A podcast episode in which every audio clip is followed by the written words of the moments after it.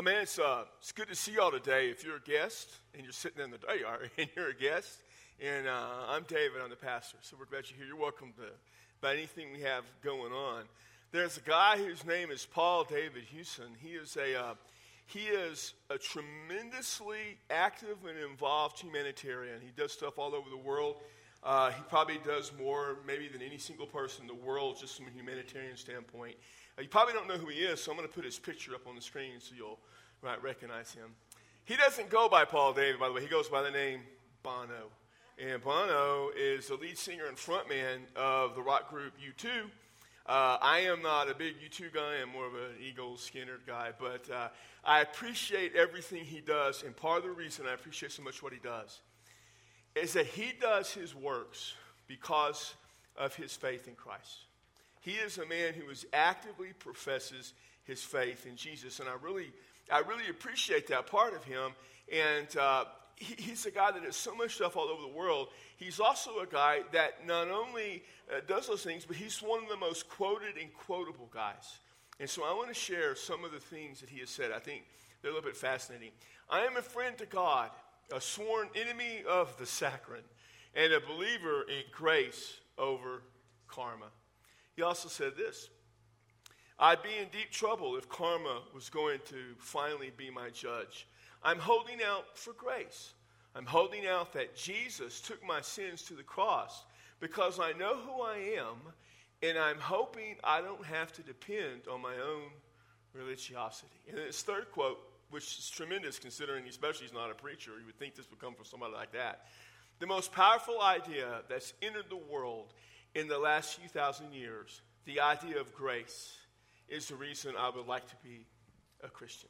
And notice all three of those quotes have something in common. It's the concept, the idea of grace. The idea of God visiting us, giving us whatever in grace. Now, we're in a sermon series this month about grace. God's response to sin. And in the course of this month, what we're going to do is look at grace. And I'm, I'm going to share the first couple of messages are taken from the letters of a couple of letters that Paul wrote. And they lay kind of a teaching, kind of, we might say, a doctrinal aspect to grace.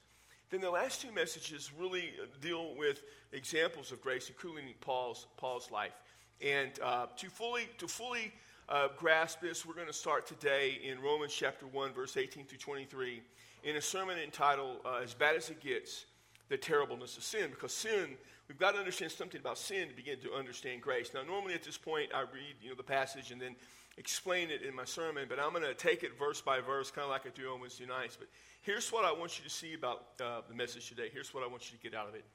To understand grace, we need to understand how God views sin. To really understand grace, we need to understand how God looks at, how He views our sin. And so, what I'm going to do is to start this series off with kind of a definition of grace. Now, when I grew up, you know, in church, and I grew up in Sunday school, and when they gave us the definition of grace, it was always God's unmerited favor. You know, I'm like, I don't know what the word unmerited means. And I wasn't really sure about favor. As I got older, I figured it out. But let me just give you what really is, I think, a good definition of grace. Here it goes. Grace is the gift of God. It's the gift of God as expressed in his actions, his actions manner of extending mercy, loving kindness, and salvation to people instead of condemnation and judgment. He gives mercy, love, salvation. He doesn't give condemnation and judgment, which is deserved. That, in essence, is grace. Now, Paul we come to Paul today, and if anybody understood grace, it's Paul. When we, when we meet Paul, it's through the book of Acts. And when we meet Paul, Paul, Paul basically is a guy trying to kill Christians. And that's Paul. He's persecuting Christians, he's, he's a killer of Christians. That's who Paul is. And, and that's what Paul's doing when we see Paul meet Jesus on the road to persecuting Christians. He encounters Jesus. And Jesus forever changes his, his life. And so Paul goes on to be this great apostle who writes so many of these letters and shapes our thought of how we believe and think about Jesus. Now, one of the letters he wrote, the book of Romans, which is where we're going to be today, I, and I did a study on Wednesday nights in Romans last year, but he had never been to Rome, and he kind of wanted to write this letter and tell him he's trying to get there, he's trying to come. And he kind of lays out some things about what, what he understands and believes. And Paul spends a great deal of time on a theme that really is the, the main theme in the book of Romans. And it's the idea that we are justified or declared right by God through Jesus. So our understanding of the, of the hugely important doctrine called justification is found in the book of Romans. Now, to understand that, he deals a lot with grace. And in dealing with grace, he deals a lot with sin. In fact, chapter 1, verse 18, which we'll see in a few minutes, through the end of chapter 3, Paul deals with sin the sin of the Gentiles and the sin of the Jews, because that church was made up of people with Jewish and Gentile backgrounds. And he's saying all of y'all were sinners at one time. Now, he begins uh, uh, before right before verse 18 he, he, gives kind of what is really the, the basis of his letter paul in verse 5 reminds everyone that it was by grace through jesus that we have received grace through jesus that's the way we receive grace and then and he goes on in verse 16 and 17 and he lays kind of the foundation of the whole book he says for i'm not ashamed of the gospel for it is the salvation to everyone who believes, Jew and Gentile. I'm not ashamed of, the, gospel at all. It's the power, power of salvation to all who believe. And then he says, For in it a righteousness of God is revealed, a righteousness from faith to faith, faith first to last. And he says to us, the righteous person, the just person, lives by faith. Then, towards the end of chapter 3, in dealing with sin, Paul says, For all have sinned and fall short of God's glory. Now, most people who grow up in church kind of know this verse. For all have sinned and fall short, short of the glory of God. So, in between these two powerful passages, he talks about sin and lays out the foundation, the reason, the rationale behind why we need grace. And so, verse 18, this is what it says The wrath of God is being revealed from heaven against all the godlessness and wickedness of men who suppress the truth by their wickedness. Now, today I'm reading from the New International Version. Normally I do New American Standard, but the NIV today. Now, it says the wrath of God. Now, in the Greek, the phrase wrath of God isn't the first part of that sentence. The sentence begins with the word revealed. Something is revealed. That's the emphasis. The word revealed in the Greek is the word apocalypse.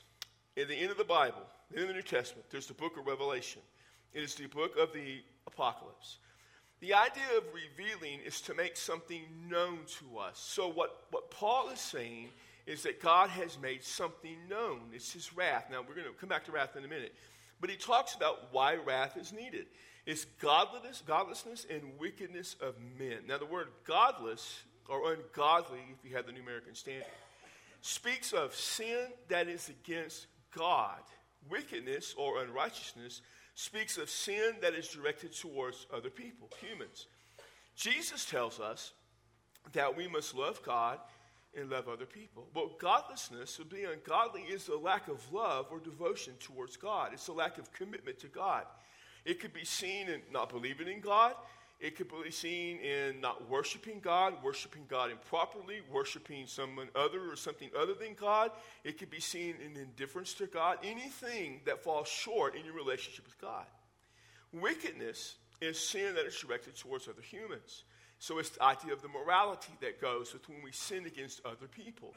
It says all of that sin, what it is, is it is the suppressing or the putting down of truth through that wickedness. Now, the putting down of truth, the truth is what God reveals. So, something like this God reveals stuff to us about Himself, and in our godlessness and wickedness, we reject that truth. Because of that, we experience then the wrath of God. Now, we struggle with the idea of wrath of God, I get that. But that's because we think of wrath the wrong way. We think of wrath as human wrath. Human wrath is kind of a vengeance kind of a, mean spirited, it's an anger that you want to pay someone back for something. I mean, that's, that's our idea of wrath. My generation, there was a Star Trek movie called The Wrath of Khan. You know, you talk about don't encourage someone's wrath. I mean, it's kind of give you an illustration this way. I don't know if this ever applies to you, but let's just say you're going down the road and you're driving 40, which is pretty close to the speed limit. And Someone comes up to a stop sign, and they don't stop, they just run that stop sign and pull right out in front of you going about 20 miles an hour. So, what do you do? I, I wouldn't do this, but you might do this. You might swerve around that car, gun it, get in front of that other car, cut them off, and slam your brakes on in front of them. Why? Because you're angry. You want to pay them back, make them feel that wrath that goes on. That's kind of what we're filled with. It's this idea that if someone does something to us, we're going to get them back. That's not what that word wrath means at all. It comes from a Greek word, orge. And the word orge means to slowly simmer to the idea of you get to a point of boiling over. It has to do with patience. Put to you this way uh, if you were to take a pot of water and to boil it, and boiling point, I believe, is 212 degrees, 212 degrees, is that correct? I think so. I, I, I took that class in science three times. I think I got that, that part right. So you put it on 220, 221, whatever it takes. And, you know, it's kind of, and just let it slowly, slowly heat up and very slowly boil over. That's the idea of wrath. It is a very patient thing. It's not something that just God strikes out. God patiently deals with sin, but wrath is important because wrath is part of the holiness of God. It's how holy God deals with sin. He has to deal with sin. He can't let sin go. So, God is holy. To be perfect, complete, he lacks nothing, and nothing that is sinful can come into his presence. So when we sin, when we're involved in wickedness, godlessness, he has to deal with that. And he will deal with that. That's part of wrath. Wrath is not the opposite of love, wrath is the opposite of indifference. It is part of the love of God, and it matters to God. Sometimes what we have to realize is what God's wrath is and what it involves is allowing us to experience the consequences of our sin. In other words, sometimes God lets sin take its course so that we can understand how bad and evil and wicked sin really is. We experience that, and that is part of the wrath of God. Sometimes people will say, Why doesn't God do something about evil? Well, He does. Sometimes He allows evil to take its course so we experience the pain of what we have done, so that we will learn why evil is evil, and as opposed to what God does. J.C.F. Schiller says that the history of man is the judgment of man. God gives us over. Think about it this way. We're, we're, as humans, we're always talking about, you know, we, we, want, we want the freedom to live our life however we want, you know? People come up and say, I don't want to be a Christian. I don't want to follow a bunch of rules and res- regulations. I just want freedom. The truth of the matter is, God has given us a great deal of freedom. He has given us the freedom to make choices. Now, sometimes people talk about free will. I am not comfortable with that. I don't think it's really a solid biblical idea because most people, when they talk about free will, they mean that they have the, the will to decide whatever they're going to do. They can decide to come to God whenever they want, they can decide not to come to God. It's all up to them. And if you're careful, nowhere does it ever teach us in Scripture that we have the freedom to decide when and where we come to God. in fact, Paul is one of those guys that's very careful to tell us it is God who chooses us. Freedom that we have, biblically, speaking from the standpoint of God revealing himself to us, is the freedom that we take to reject God. He gives us that freedom. Part of giving us that freedom is to allow us to deal with that. In other words, we want to tell God, Give us the freedom to make choices, but when those choices turn out to be bad, don't let bad things happen to us. We want it both ways. God doesn't work that way.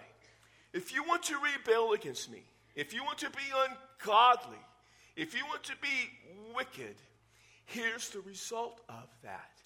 In fact, it tells us in this passage, right after we would get through with our part, starting in verse 24, verse 26, verse 28 that God gives us over to our sin. In verse 24, it says, God gives us over to the lust of our heart. Verse 26, God gives us over to the degrading things of our passions. Verse 28, God gives us over to the depravity of our mind. Our heart, our passions, our mind, all good things, until they become full of lust, degradation, depravity. He lets us have what we ask for. And in that, the wrath of God. Now, it's working towards a point when God deals with all of it in judgment. That is the wrath of God. Now, verse 19 says this Since what may be known about God is plain to them, because God has made it plain, God has revealed to them. God has revealed himself to them, but they have acted, mankind, we have acted in godlessness and wickedness, even though God has made plain to us all these things. Verse 20 says this For since the creation of the world, since God created the world, his invisible qualities, specifically his eternal power and divine nature, have been clearly seen, being understood from what has been made we are, as men, are without excuse. So God has revealed himself to us in what he has created. We call that general revelation. In a general way, we can look and see that God has, has revealed who he is to us. Now, I, I, don't, I don't have time to talk about, I, I know people who, who are atheists and agnostic, and there's, you know, I, evolution that denies uh, creation. I get all that. I'm just telling you, this is what Paul says. Now, let me to you about Paul. Paul's one of the most brilliant men that ever lived. I, I'm going to say this. There was not a human being alive who has done more to shape the world than Paul. He is probably smarter than anyone that exists today. I'm not talking about IQ, I'm just talking about in the whole way that he sees the world. Western civilization exists the way it does because of the things that Paul wrote. It shaped the world around him. The entire world is shaped by Western civilization. If you don't understand that, do some research. Paul is this brilliant guy. And Paul was no man, he was not a superstitious guy. Paul was very logical. Paul understood, you know, Greek philosophy. You know, some think Paul might have even been a bit of a stoic. He was a very fact-oriented, a very rational guy. And this is what Paul says. God has revealed himself to us. We can see what he's done. It's like if I take a bring a painting in here, you know, and I say I have this nice little painting, you can look at it, you know someone painted it, you don't know who did it. You can say, oh, someone painted that. I mean, we know that the canvas doesn't work itself around the frame. We know that someone had to make the paints up to put on mean, it's not like we walk out in the desert and say, hey, there's a pool of blue paint just bubbling up. And over there, there's a spring of red paint running. We know people make that stuff up. And that's the way it is. And so if, if we had several different paintings by the same author, I mean, same artist, we may not know who the artist is, but we begin to understand something about them generally. God has revealed himself to us. We are without excuse. His power, his nature have been seen. Verse 21 then says this For although they knew God, they knew him, they neither glorified him as God nor gave thanks to him. But their thinking became futile or confused and their foolish hearts were darkened, were ignorant. So, they didn't give glory to God. Now, we say all the time, if you come to this church much at all, here's what you know. We talk all the time about giving glory to God, giving glory to God. When I pray, I'm almost always going to pray something about giving glory to God. The purpose of this message is to give glory to God. When Brian you know, put together the, the worship set with music, it was to bring glory to God. We constantly talk about bringing glory to God and helping people come to faith in Christ. And the main way we glorify God is through faith in Jesus. We talk about that all the time. The purpose of humans, we exist to glorify God. And it says they didn't give him glory, they didn't even thank him for anything. Verse 22 says this Although they claimed to be wise, they became fools verse 23. And notice they exchanged the glory of the immortal God for images made. They made them to look like mortal man and birds and animals and reptiles. God created everything. They took what God created and fashioned little gods from it, little idols, and they worshiped them. How dumb is that? They take a piece of wood, make an idol. I got wood in my backyard, man. I got a tree. Cut that tree down, make an idol. I got firewood. Take that firewood, make an arm. I have a little dog, a couple of dogs. My little dog Finn loves to chew wood, man.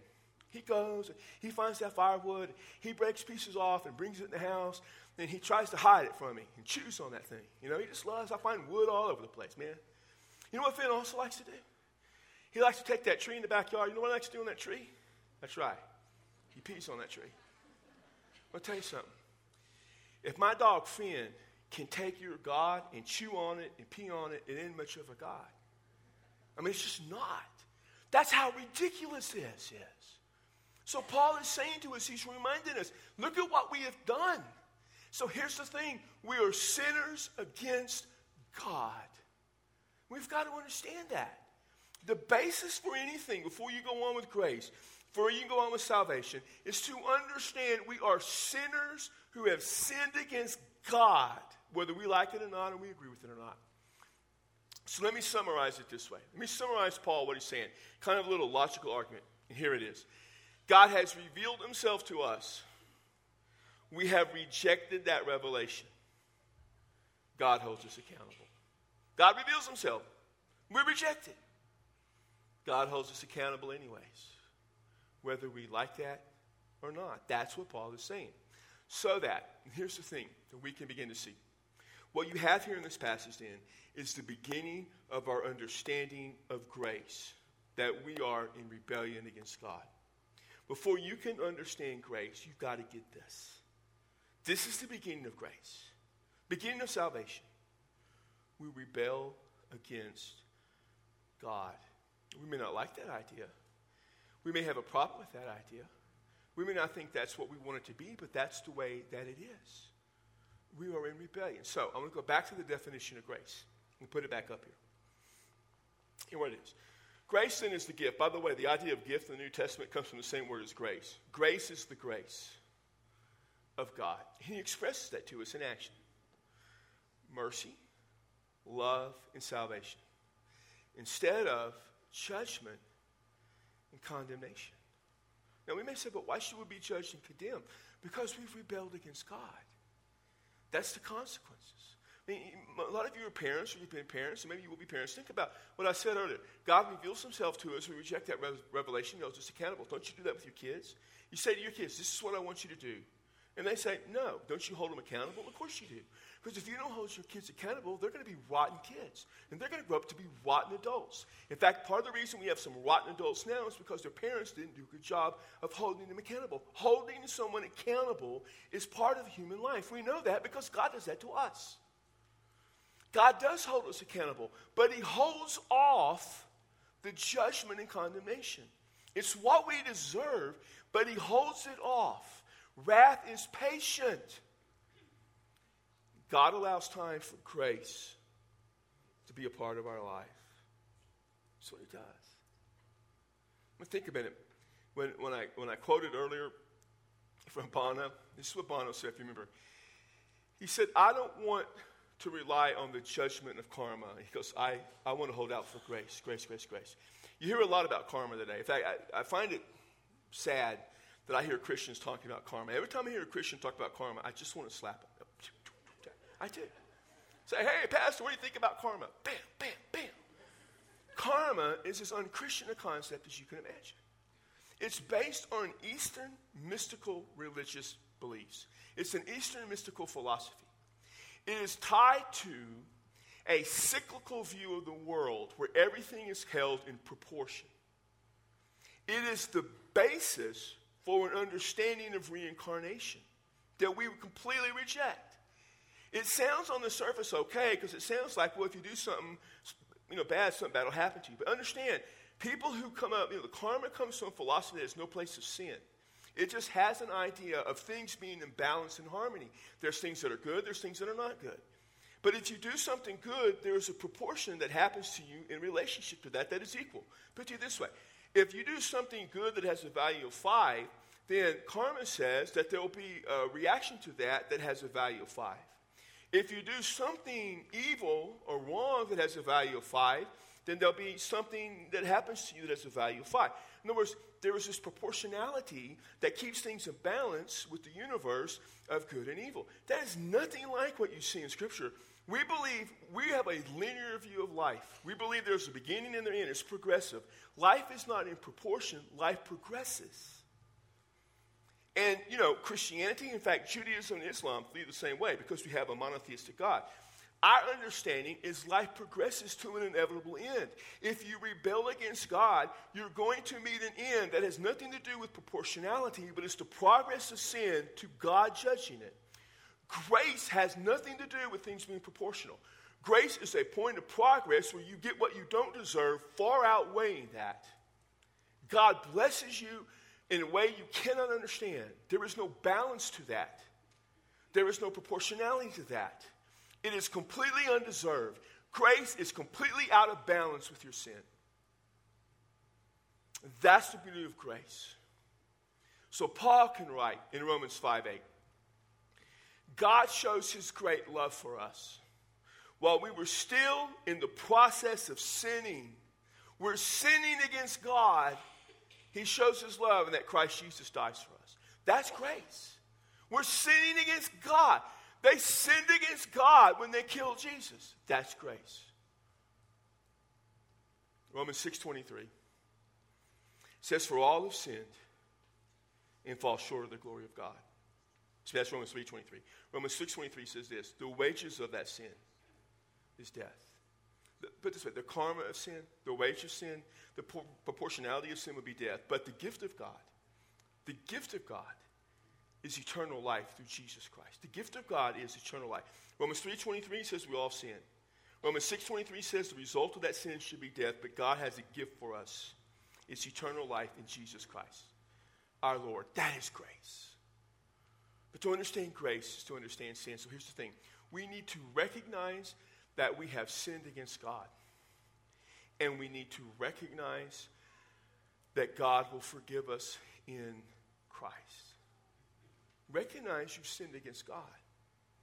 And then we've got to recognize that Christ will, God will forgive us of that sin, that horrible, horrific sin, because of Jesus. And that is what we need to grasp. And that is the beginning of what grace is. The beginning of grace is understanding we've rebelled against the Lord. And what we deserve for that rebellion is the absolute wrath of God. But in that wrath, there is a point of time, a place in time, where we can experience something other than judgment and condemnation. Through the power of God, we can experience grace. That's what we want. That's what we need. Is grace. I'm going to put one more quote from Bono up there. Some people, preachers, will quote, uh, you know, C.S. Lewis. Some will quote Spurgeon. I quote rock stars. So here we go. This is amazing since it came from this. Uh, it's just an amazing quote. The point of the death of Christ is that Christ took on the sins of the world. Look at the point of the death of Christ is he took on the sins of the world so that what we put out did not come back to us. And that our sinful nature does not reap the obvious death. That, my friend, is grace. And we need grace. Some of you need to experience the grace of God because you have rebelled against Him. And you cannot do anything on your own about that rebellion you need to experience today the forgiveness. Those words, mercy, love, salvation, they're available the grace of God. Paul says, For by grace are you saved, but it's through faith, not of yourselves. It is a gift of God, so no one will boast. For by grace are you saved through faith. Today, you have the opportunity to, in faith, experience the grace that God has to forgive you of that sin. And In just a moment, there'll be some people up here, and you can come say, I want to experience the grace of God. Help me to do that. A lot of you are already followers of Christ. When was the last time you just thanked God for grace? When was the last time you glorified Him for the grace that you have that you don't deserve? Maybe today you just need to praise God and thank Him as we sing a beautiful song and just say, God, I want to thank you because I don't deserve grace. Uh, you may be a follower of Christ and you're not living like it, you live more like the, the ungodly and the wicked. And you've already experienced the salvation of grace, but you need the renewal that also comes with grace. And maybe today in our invitation time, you just say, God, I have strayed from the path that you would lead me down. And by grace, I know you'll get me there. I need your grace right now to forgive me. Listen, I don't know what you need to do today, but I invite you to do this walk out of here today having experienced not what you deserve, but experiencing the grace of God. Father, praise you. Praise you for what we see in Christ Jesus. Paul lays it out. We're sinners, and we, we, we got the wrath coming. We got that. We deserve it. It's ours. But we don't want what we deserve, God. We're asking you to give us what we don't deserve. We're asking for forgiveness. We're asking for love. We're asking for salvation. God, we're asking you to give us grace and give us the faith to take that grace. So, right now, Lord, whatever the needs may be, and whatever the hurt may be, and whatever the pain may be, I just ask in the name of Christ and by the wonderful power of the Holy Spirit for your glory, God, for your glory. Visit us with grace and let us come and respond to you. In the name of Jesus Christ, our Lord, in whose name we pray. Amen.